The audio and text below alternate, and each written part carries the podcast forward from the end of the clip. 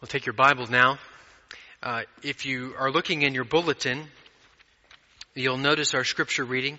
Uh, our scripture reading is uh, Hebrews 11, 8 through 19, and that was last week. Uh, you already see the effects of uh, Brant not being here, he covered much of my mistakes. So he would catch those type things. So just get used to mistakes for the coming weeks as it applies to some of those things. Uh, do turn in your Bible to Hebrews chapter 11, uh, but we won't be in verses 8 through 19. Uh, we will read verses 32 through 35, and then we're going to turn over uh, to Judges chapter 6. Uh, page 1008 is where you will find Hebrews chapter 11 in your Pew Bible. And then here in just a moment, we'll go over to Judges and I'll give you the page there as well. Hebrews chapter 11, verses 32 through 35. And what more shall I say? For fa- time would fail to tell me, for me to tell of Gideon, Barak, Samson, Jephthah, of David and Samuel and the prophets, who through faith conquered kingdoms, enforced justice, obtained promises, stopped the mouths of lions, quenched the power of fire, escaped the edge of the sword, were made strong out of weakness, became mighty in war, put foreign armies to flight. Women received back their dead by resurrection. Some were tortured, refusing to accept release so that they might rise again to a better life. Now let's go over to Judges chapter 6. If you're using the Pew Bible, it's, in it's on page 205. Page 205, you'll find Judges chapter 6. And we'll look at verses 1 through 10. This is the uh, setting of the scene, if you will, for our study in Judges 6 of the life of Gideon and the grace of God upon and in and through his life. Judges 6, 1 through 10. Hear now the word of the Lord. The people of Israel did what was evil in the sight of the Lord. And the Lord gave them into the hand of Midian seven years. And the hand of Midian overpowered Israel. And because of Midian, the people of Israel made for themselves the dens that are in the mountains and the caves and the strongholds. For whenever the Israelites planted crops, the Midianites and the Amalekites and the people of the east would come up against them. They would encamp against them and devour the produce of the land as far as Gaza and leave no sustenance in Israel and no sheep or ox or donkey. For they would come up with their livestock and their tents, and they would come like locusts in number, both they and their camels could not be counted, so that they laid waste the land as they came in. And Israel was brought very low, because the Midian and the people of Israel cried out for help to the Lord. When the people of Israel cried out to the Lord on the account of the Midianites, the Lord sent a prophet to the people of Israel. And he said to them, Thus says the Lord, the God of Israel, I led you up from Egypt and brought you out of the house of slavery and I delivered you from the hand of the Egyptians and from the hand of all who oppressed you and drove them out before you and gave you their land. And I said to you, I am the Lord your God. You shall not fear the gods of the Amorites in whose land you dwell but you have not obeyed my voice. Join with me now as we pray.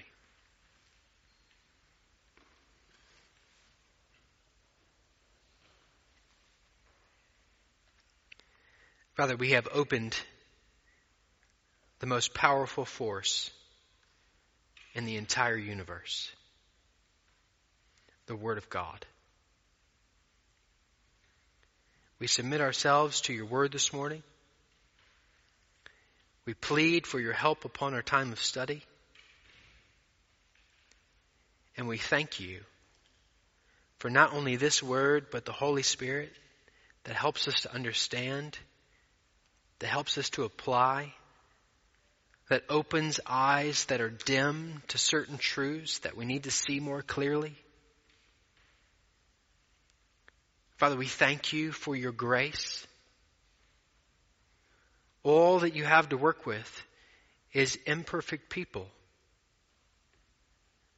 And yet, what glory that you have gained through imperfect people. Not because of us, but because of you. Father, help us to understand more clearly this morning through the life of Gideon and in the book of Judges your grace that overcomes our failures. We need to understand this more, more clearly in our lives. And we thank you, Father, for the opportunity that you provide us for us to us now to understand this, and we submit ourselves to you with great joy and delight and hope. In the precious and holy name of Jesus we pray. Amen. You may be seated. Well, we continue our study that we've looked or entitled as Vignettes of Grace. Uh, if you were not with us three weeks ago when we began, we looked at the life of Abraham. Uh, last week we spent some time studying the life of Samson. Uh, we haven't really spent much time in Hebrews chapter 11, but we've used that as a springboard uh, by way of thinking, as is right in some sense of the word, that Hebrews chapter 11 is a hall of faith. And we've discussed, and we will say it yet again, it's really more a hall of God's grace and less of man's faith. And yet, the grace that God provides for men, imperfect, to have faith. And so we've used the examples, or some of them, in Hebrews chapter 11 to uh, focus, if you will, the attention upon the grace of God uh, in these men's lives, in these people's lives, as well as then in application our lives as well. We find ourselves in Judges chapter 6 this morning. Uh, the book of Hebrews mentions four judges. Samson is the last of the 12 judges in scripture. Uh, the judges are those who span the period of time between Joshua and Samuel. And we have 12 of them. Samson's the 12th. We're looking at Gideon. He's in the first three, four, five, if you will. There's something you need to understand about the book of Judges, and that is it's cyclical. It revolves, it, it moves in a cycle. Uh, we, we have seen a bit of this cycle already yet this morning. We began by reading Judges chapter 6, 1 through 10. And that is the beginning of the cycle. The people of Israel did what was evil in the sight of the Lord. That is apostasy. That is, they would fall away from what God had commanded them to do. They didn't do it once. Uh, they didn't do it twice. They did over and over and over again. And so there would be at the, if you're graphing this out or if you're putting it in a word picture, you have at the top of the oval, you have apostasy. And then the next thing that takes place is servitude. That is, God would give in judgment His people over to a neighboring enemy who would put them in subjection. This one is Midian. You see that? Verse 1 Seven years the people of Israel are under the servitude of Midian.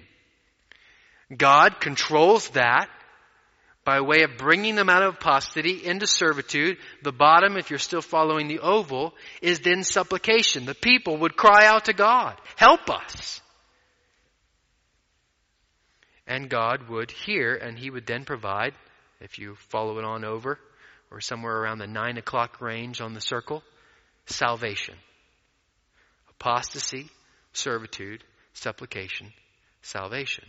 He would bring a judge who would act upon behalf of the people and using that man, or even in case a woman, he would bring about the salvation of his people from the servitude that he had placed them under in order to bring them out of their apostasy. And you would hope and you would think that once he had done that once, we'd be free sailing, but no, it happens many, many, many times throughout the book of Judges. There's this sense that something else is needed. Uh, that these judges that God is supplying and working through are, are, are not enough. Because even all the work that God does in and through them doesn't bring about the eternal salvation that they so desperately need. I want to just note for you one bit of application, even before we touch upon the life of Gideon, and that is what we find over the entirety of the book of Judges, which is a 400 plus year span of time. That's to be noted because you and I don't operate on that calendar.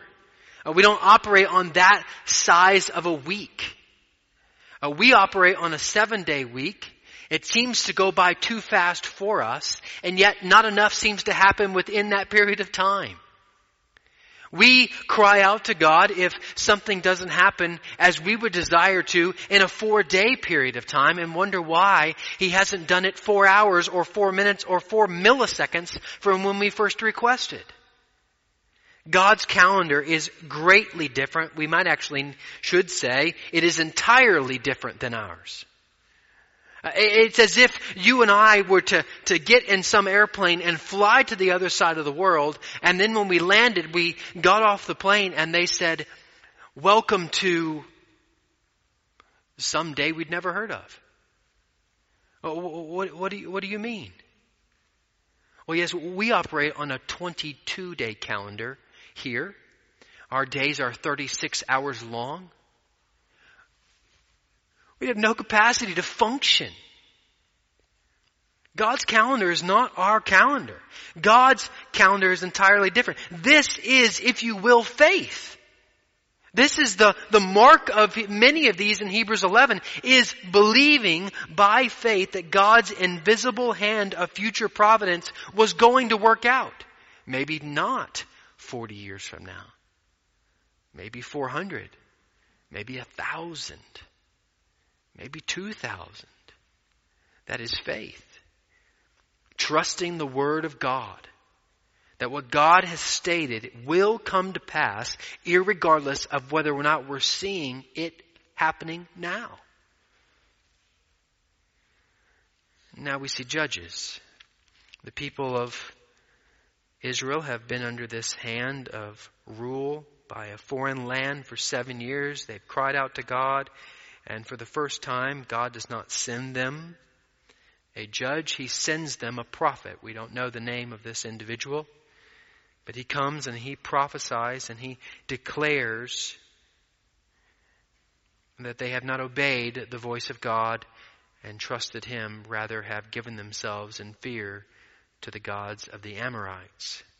He reminds them of the past promises and the, pra- and the past mercies and grace of God to lead these people that were once in captivity for 400 plus years in Egypt and now has brought them out of the house of slavery. And if he delivered them then, we're looking at verse 9 of Judges 6, surely he's going to do it now. And then he brings on upon the scene Gideon. Now Gideon's life is one that starts quite well. And as every other one that we've seen does not end so well.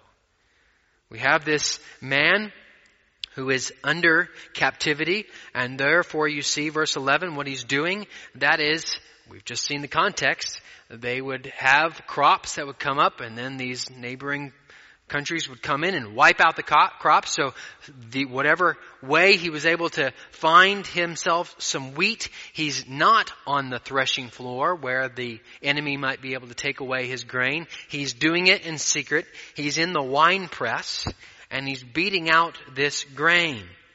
And the angel of the Lord appears to him. The Lord is with you, O mighty man of valor. I just cannot help but see the irony upon the angel of the Lord telling this man as he's hiding from the enemy, O mighty man of valor, the Lord is with you. There's this conversation that takes place. There's this promise that they will be delivered. Verse 13, did not the Lord bring us up from Egypt, but now the Lord has forsaken us and given us into the hand of Midian? The Lord turned to him and said, Go in this might of yours and save Israel from the hand of Midian. Do not I send you? And he said, Please, Lord, how can I save Israel? Behold, my clan is the weakest in Manasseh, and I am the least in my father's house. That is not a sign of weakness. That's actually a sign of truth. The man is saying what is clear. God is, I, you've chosen me. I'm not all that that you've told me that I'm just in. You said, said I'm a man, mighty man of valor. I'm a weak man and I know this. How are you going to do this? And there is the truth of how God takes weak people and uses them for His glory. It's not our strength, but I will be with you. Verse 16. So there's this offering that has, is given to the Lord. There's this touch of a rock. There's this fire that springs from the rock, consuming the meat and the unleavened cakes. And Gideon is trusting the Lord. Gideon said, Alas, O Lord God, verse 22, for now I have seen the angel of the Lord face to face, but the Lord said to him, Peace be to you, do not fear, you shall not die. And he calls him to do this thing. And that is, he's going to begin his process of redeeming his people by starting where all repentance should start, which is the tearing down of idols. He wants him to tear down the idols of his father's house. Pull down the altar of Baal that your father has, cut down the Asherah that is beside it, build an altar to the Lord your God on top of the stronghold here with stones laid in due order. God is calling him to the work. And at this moment, you've got to be thinking, Gideon, this, this is your time. God is speaking to you. He's shown you what he can do with right worship. He's shown you his ability to consume and delight in this offering that you place for him. He's calling you to, to make it nationally known that the God who has saved us from Egypt is the one who will save us again. Let us offer to him now our worship. Let us tear down our altars. You would think Gideon, now called by God, mighty man of value, marches out, does this. No. Gideon takes ten men and did as the Lord told him, but because he was afraid of his family, the men of the town, to do it by day, he did it by night. God overcomes even our frailty. He overcomes the frailty and fear in the face of the glory of his God that has been displayed to him. He overcomes that. Verse 28, you see the results of what happens to this tearing down of the wood of Ashereth, and you see what takes place. There's a price that is placed upon Gideon's head. Joash, his father, who had erected this altar, stands and pleads for his life. He's got this name that is put upon him. He's now called Jerubbaal, that is to say, let Baal contend against him because he broke down his altar. That's the logic by which his father used. If Baal is God, he'll defend himself. If God is God, then he is right in what he has done. Look at verse 34 of chapter 6. The Spirit of the Lord, even in the midst of the failures of Gideon already to this point, clothes Gideon. He sounds the trumpet, and all of these people come out to follow him. Things look pretty good again, and yet doubt again. Verse 36 is the story you probably well know of the fleece. Now there is this fleshing, threshing floor that he's upon. He takes this fleece, he takes a piece of, of sheepskin, if you will, and he tests God. I'm going to put this fleece of wool on the threshing floor. If there's dew on the fleece and everything else is dry, then you're God, I'll do it. What does God do? Has mercy upon him and he does it. Next morning, not enough. Gideon wants the opposite sign. Maybe there's an accident. Maybe somehow there's water on this and nothing on else. I don't know what he's thinking, but he is certainly not speaking or thinking in faith. Please let it be dry on the fleece only, and on all the ground let there be dew. And God did so that night, and there was dry on the fleece only, and on the ground there was dew. Then you have in verse 7 what could be described as Gideon's first battle. Gideon has two battles. The second one uh, doesn't go quite as well as the first. The first is ordained and blessed by God. And it goes well. I, I don't think we need to spend a lot of time on this, but you can read it this afternoon. He amasses a very large army, and God says, There's too many. And there's a process by which God takes Gideon and cutting down this army to a very few, all of 300 people. And these 300 go up against, you'll see it in verse 12 of chapter 7, a, a, a valley, a place of people that has so many in it, in it. It's called the valley like locusts in abundance. And you, if you know the story, or if you don't, God works on behalf and in and through Gideon for his people, and he brings them victory that is really unable to be explained. 300 cannot defeat potentially hundreds of thousands. No way about it unless God is doing a work of grace in and through the weak. Gideon, I've already noticed, has expressed some doubt, not faith. You'll see that he has doubted God in verse 27 of chapter 6. He pulled down the idols at night due to fear. You'll see that he, he has doubted the Word of God in chapter 6, verse 34. Though he has been clothed with the Spirit of the Lord, as you'll see in verse 36.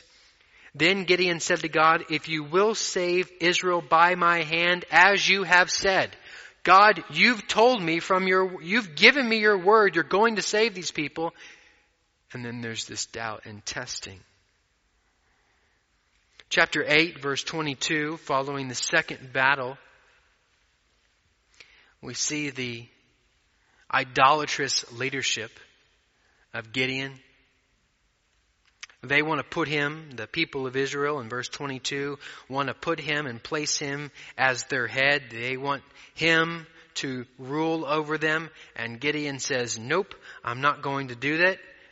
The Lord is going to rule over you and he makes a very poor choice. I'm not going to rule over you, but why don't you take all of the spoils of war that you've gotten, all these earrings, give them to me. This has got to sound just like Aaron with the golden calf. And he does, and he, he takes this massive amount of gold and he makes this ephod. And notice the results, verse 27, all Israel whored after it there. They had an adulterous desire for it. They were idolatrous in their pursuit of this. They worshiped it. And it became a snare to Gideon and his family. He took the blessings of war and he made them an idol. Brothers and sisters, is that not what we do every day with the generous blessings provided to us by God? We, we, we, take the blessings of a spouse and we make that spouse an idol. We place the, we take the blessings of children and we make our children an idol. We take our job we make it an idol. We take our financial blessings, we make them an idol. You're Christian people. We can do the math. That is, we can, we can examine by the grace of God and the Holy Spirit what has God provided in your life that you have allowed to become an idol. And the warning is clear for us in chapter 8 verse 27. It became a snare. It will become that which is a snare. It, it, it, grabs us. It holds us. It restricts us from the joy that we long for it to give us that only God can provide.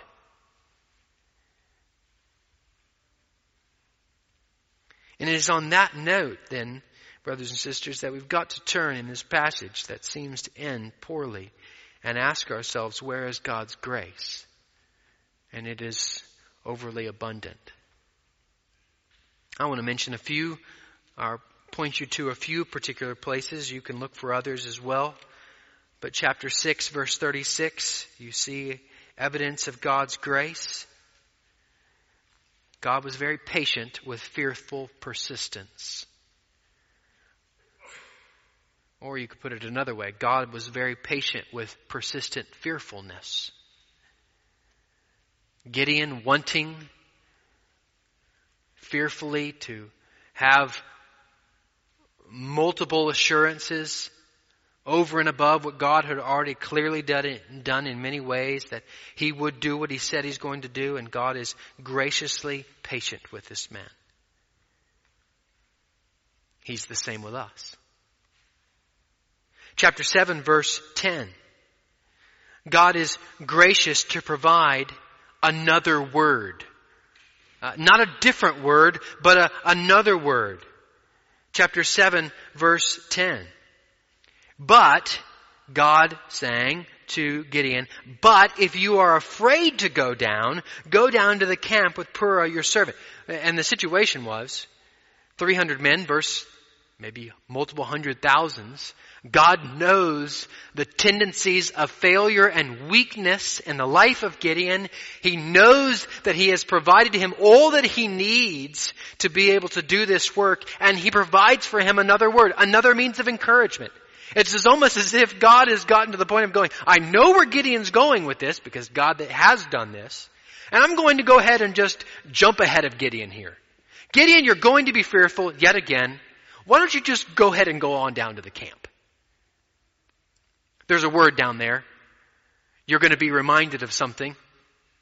You know, there's, this is the first time in the story that Gideon hasn't sought God and God's reply. No, God is moving first, graciously providing another word. He has provided for us His word. If you run out of, of words in scripture, come talk to me. I, I don't think you're looking at them clear enough. He's provided you uh, innumerable and eternal amounts of word in scripture. That is all you need to trust Him in the midst of our failures over and over and over again. If not by direct word, by example. Why do you think we have the book of Judges? Here's another instance of his grace. Chapter 7, verse 24 and 25. You might note the heading. It says, Gideon defeats Midian. Really? No. God, through Gideon, defeats Midian. God uses Gideon despite his failures, overcomes them, and actually does this miraculous work of freeing his people. Grace that overcomes. Grace that overcomes our failures. Brothers and sisters, the Christian life, the Christian lives in faith that God gives wonderfully undeserved blessings upon the lives of broken, messed up people who deserve none of those blessings. That's the life of the Christian. Every day you wake up believing in faith that God gives wonderfully undeserved blessings upon the lives of broken, messed up people who deserve none of those blessings. Uh, that is our hope. Every day, waking up knowing, yes, I failed again yesterday. Yes, I failed already this morning. I haven't even put my feet on the floor. And I'm thinking wrongly about this day. And it is in that moment where the Christian in faith says, but God is gracious and merciful to me this day. How is your faith in the area of your mistakes? Can you? Do you see the grace of God upon your life? Do you have the faith to see forward to the day where you will experience the blessings of God, the outpouring of His grace, despite your failings? I think there's a point here that we have to be a bit honest with ourselves. We, we looked at Samson last week, looking at the grace of God in the lives of Samson. And, and if anyone uh, have, has ears to hear and eyes to see, which if you've got the Holy Spirit, you've got that, then every one of us can see a Samson in our lives. Uh, let, me, let me put it another way, maybe a more clear way. Every one of us can see the, the failings of sexual sin in our lives. We're sexual sinners, every one of us. Our sexual sins, of which we all are, but, but particularly our failings in this area, It's one of, if not the greatest areas of sin where we recognize our failings most sharply. It stings. And so can I ask you this morning, let me encourage you this morning, that whether it's that type of sin or uh, a sin of fear with Gideon or whatever it might be for your life, let me encourage you this morning, find another man, find another woman. Ask them to help you with walking out repentance from whatever particular sin you are struggling with.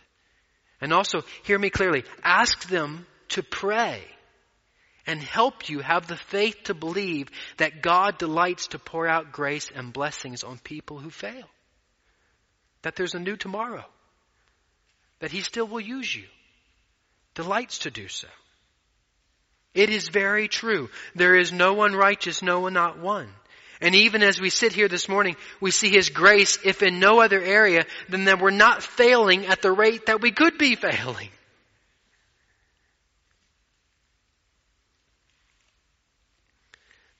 I, it's not a popular thing to talk about failure, and we're failures. But Scripture speaks even more starkly upon the matter. Jeremiah 17:9, the heart is deceitful above all things and desperately sick. Who can understand it? I, I, like the King James better in this in this verse. The heart is deceitful above all things and desperately wicked. There's a Hitler in every one of us. There's a Margaret Sanger in every one of us. And yet, but God, being rich in mercy, because of the great love with which he loved us, even when we were dead in our trespasses, made us alive together with Christ. By grace, you have been saved. Hebrews chapter 4. Hebrews chapter 2 verse 4. You know that passage. That is as true for us today as it will be tomorrow. Really, what you have in Judges chapter 6 is the implications of the gospel of Jesus Christ. In the sense that you have God's people failing, and yet God's covenant mercies, unfailing love to them that never ever moves. And God's gracious response to His people when His people in their failings cry out to Him. Brothers and sisters, if you're in sin this morning, then cry out to him. He delights to hear the prayers of his people who cry out to him for help. He does it over and over and over again. You don't have a quota of the amount of times you can do that. If you're here this morning and you do not know God and you wonder now, what, well, what do I do? I don't know God. I, I can't cry out to Him. Well, He actually calls people everywhere to repent. He calls people that don't know Him to cry out to Him for salvation from their sins, and He's loving, and He's forgiving, and He's gracious, and He saves sinners. Just like me. Just like you. This grace of God that overcomes is that which in faith the Christian grabs hold of and is then able to recognize and be ashamed and be mournful over his or her sin and yet smile and be genuinely happy and enjoying the wonderful blessings of God upon their life. I, I, I, I couldn't think of a very good illustration this morning, so bear with me on this one. This is the best I could come up with. And, and that is through the, to the illustration of a man, John Serson. If you're like me, you never heard of him until this morning. He's, he's a bit old, 1744 is when he perished. He was an English boat captain who invented what was at that called, time called a whirling speculum. It was a, a crudely crafted device of a mirror on top of a top, and he on a boat would spin the top, and the mirror would stay steady, and you can start to see where this would go 100 plus years later. And sure enough, it did. It was refined, developed, and it's now what we know as the gyroscope. Brothers and sisters, the grace of God, the truth of God and His grace is that gyroscope to the hearts of desperately wicked sinners. It overcomes by faith the pressure we feel at times to spin out of control when We sang it this morning. When we're tempted to despair and the enemy tells me of the guilt within, then upward I look and I see him there who made an end to all my sin because the sinless Savior died. My guilty soul is counted free, for God the just is satisfied to look on him and pardon me. That is the gyroscope of grace.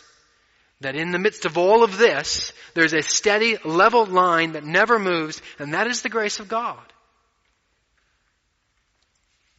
So one more illustration from a man and then we close. You know him. His name is John Newton. He writes Amazing Grace. And you know of his life. Or if you don't, let me remind you. He's a young sea captain.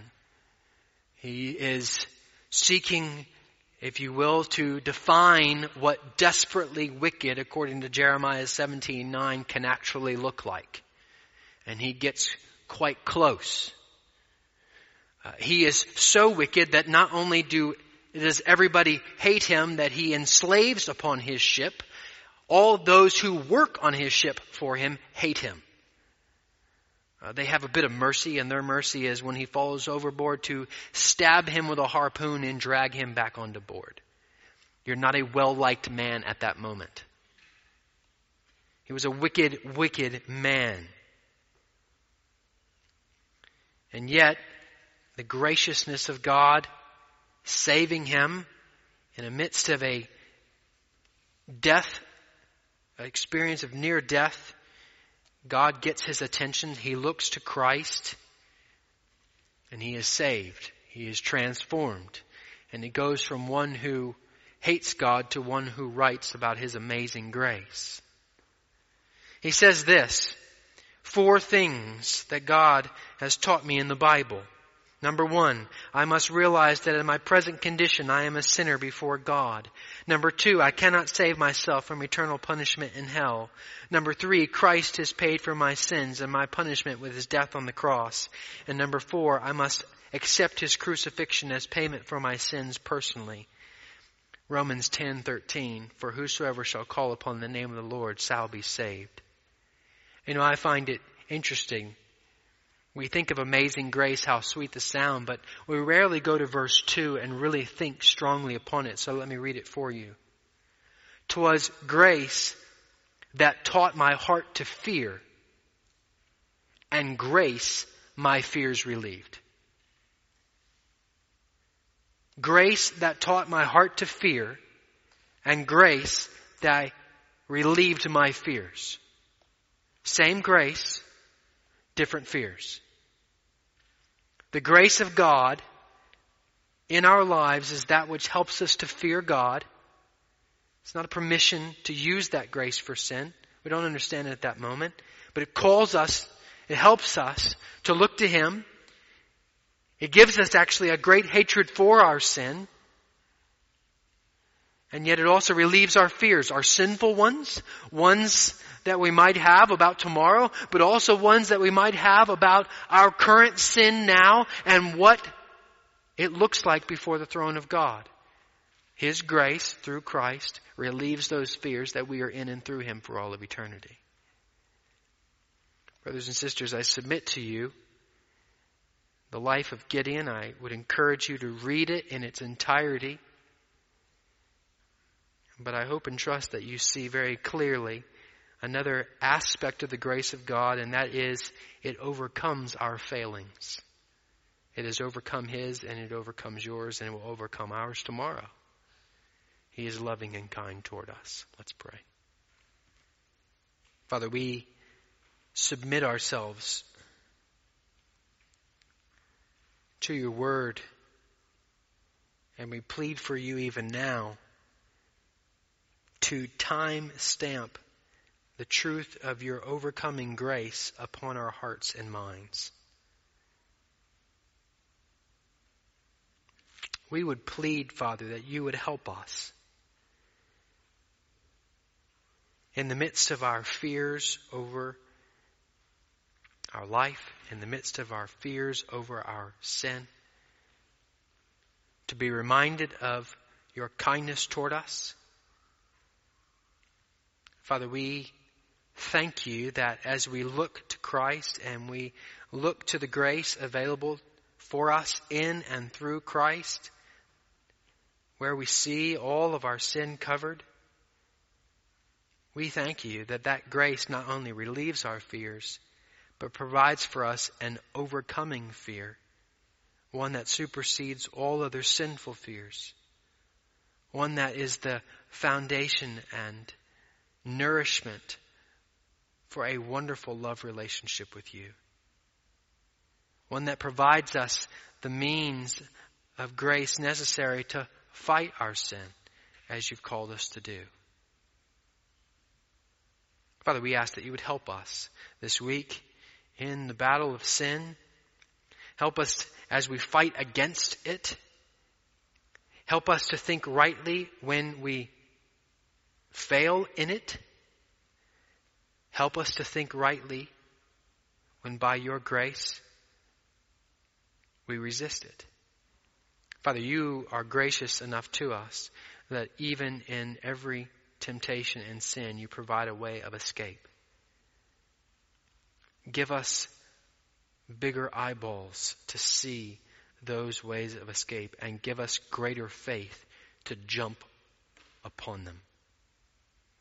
To believe that there is more pleasure and more delight and more joy in the way of escape than in the pleasures of sin for a season. Father, you've called uh, your people, your church to arise. We will sing that now. We put upon, we recognize the armor that has been placed upon us through the gospel of Jesus Christ. And as we go forward this week to in, in war, in battle against our sin, we recognize we do not fight, fight against flesh and blood. We thank you that you've defeated Satan and death. And we look long and plead for the return of Jesus Christ. In the precious and holy name of Jesus we pray. Amen.